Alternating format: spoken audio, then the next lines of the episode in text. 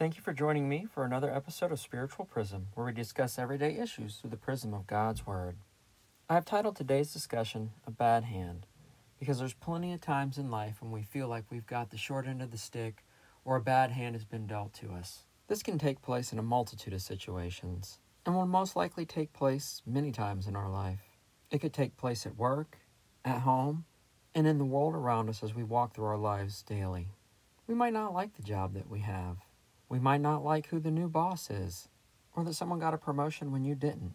We most likely don't like watching evil people prosper or people that do wrong and succeed, while we struggle to do what's right and feel tempted to do it the wrong way just to make life easier. Because after all, if they can do it and prosper, why can't we?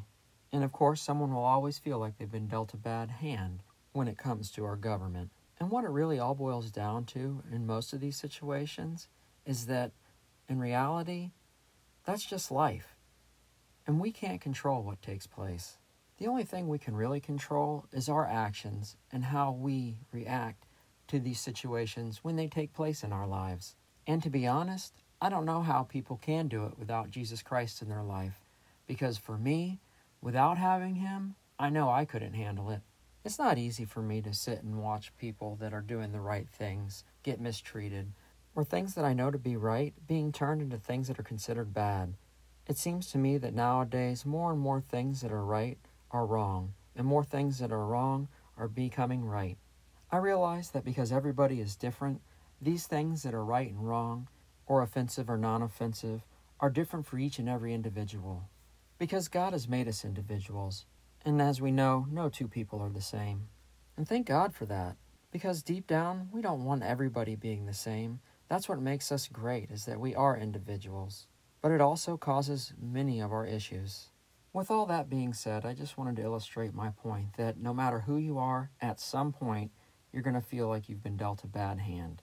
And for believers, sometimes you could struggle with this and maybe lose your footing and turn away from the Lord instead of running into his open arms. And for non believers, well, you just have no place to run to, except for bitterness and resentment or to join the crowd because the bad hands are going to be dealt and there's nothing any of us can do about it. But those situations don't have to define us. We can choose to rise above those bad hands, or we could choose to wallow in them. So, with all that being said, I want to get to the scripture verse for today so we can see what the Bible says about it. I will be reading Psalms 73. And it says, Truly God is good to Israel, to those whose hearts are pure. But as for me, I almost lost my footing. My feet were slipping, and I was almost gone, for I envied the proud when I saw them prosper, despite their wickedness. They seem to live such painless lives. Their bodies are so healthy and strong. They don't have troubles like other people. They're not plagued with problems like everyone else. They wear pride like a jeweled necklace and clothe themselves with cruelty. These fat cats have everything their hearts could ever wish for. They scoff and speak only evil in their pride. They seek to crush others. They boast against the very heavens, and their words strut through the earth. And so the people are dismayed and confused, drinking in all their words. What does God know? They ask. Does the Most High even know what's happening? Look at these wicked people enjoying a life of ease while their riches multiply. Did I keep my heart pure for nothing? Did I keep myself innocent for no reason? I get nothing but trouble all the day long. Every morning brings me pain. If I had really spoken this way to others, I would have been a traitor to your people. So I tried to understand why the wicked prosper, but what a difficult task it is. Then I went to your sanctuary, O God, and I finally understood the destiny of the wicked. Truly you put them on a slippery path, and send them sliding over the cliff to destruction. In an instant they are destroyed, completely swept away by terrors. When you arise, O Lord, you will laugh at their silly ideas, as a person laughs at dreams in the morning. Then I realized that my heart was bitter and I was all torn up inside. I was so foolish and ignorant, I must have seemed like a senseless animal to you. Yet I still belong to you. You hold my right hand, you guide me with your counsel, leading me to a glorious destiny. Whom have I in heaven but you? I desire you more than everything on earth. My health may fail and my spirit may grow weak, but God remains the strength of my heart. He is mine forever. Those who desert him will perish, for you destroy those who abandon you. But as for me, how good it is to be near God. I have made the sovereign Lord my shelter, and I will tell everyone about the wonderful things you do. Wow, the psalmist really put it all on the table here. There's no way you can listen to that and not relate to something the psalmist had to say. And if you didn't, I urge you to pull out your Bible, read that psalm again, and meditate on it, and see how God speaks to your heart if you're a believer. And if you're not a believer, it's easy to download an app and read the Bible. But if you don't want to do that, I pray you'll just listen to me read it again and meditate on it yourself. And take it out of the context of being in the Bible and just a person stating how they felt. He admits how the bitterness of everything that was happening around him was getting to him, and the devil almost succeeded in taking him off the path that the Lord had laid out for him.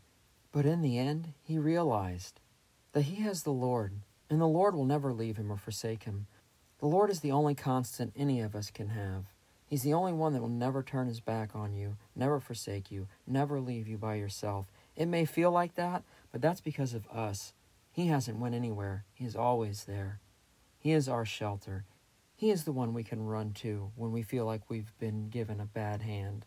That's why the psalmist's bitterness and envy turn into sorrow and remorse for those that don't have the Lord. He realized he already had more than they had, because they may have seemingly had everything on earth, despite how they attained it or who they mistreated to get it. But his eyes were open to the truth, and he saw the path that they were on, and what a slippery slope it is, because without Jesus Christ as your Savior, you're headed for eternal separation from him, and you only have the opportunity to come to him while you're here and still drawing breath. And as the psalmist closes, we can see that he's found comfort in the Lord. And not only that, he wants to tell everyone about the wonderful things that the Lord has done in his life. And if a bad hand brings you to a relationship with Jesus Christ, that'll turn out to be the best hand you've ever been dealt. And if you already know Jesus Christ as your Savior and you get dealt those bad hands and it brings you closer to Him, it's the same thing. Then those are the best hands that we can be dealt. Because those bad hands are going to be dealt to us anyway. But with Jesus Christ, we can actually take those bad hands, turn them into good hands, find comfort and shelter in the loving arms of Jesus Christ. Thank you for listening to another episode of Spiritual Prism, and until next time, I pray that you really will stop and take time to meditate on Psalm 73. Let it wash over you and bring to light the bitterness or envy that you may have that's stealing your joy. Because if you can't run into the shelter of Jesus Christ, you're never going to be able to turn that bad hand into a good hand.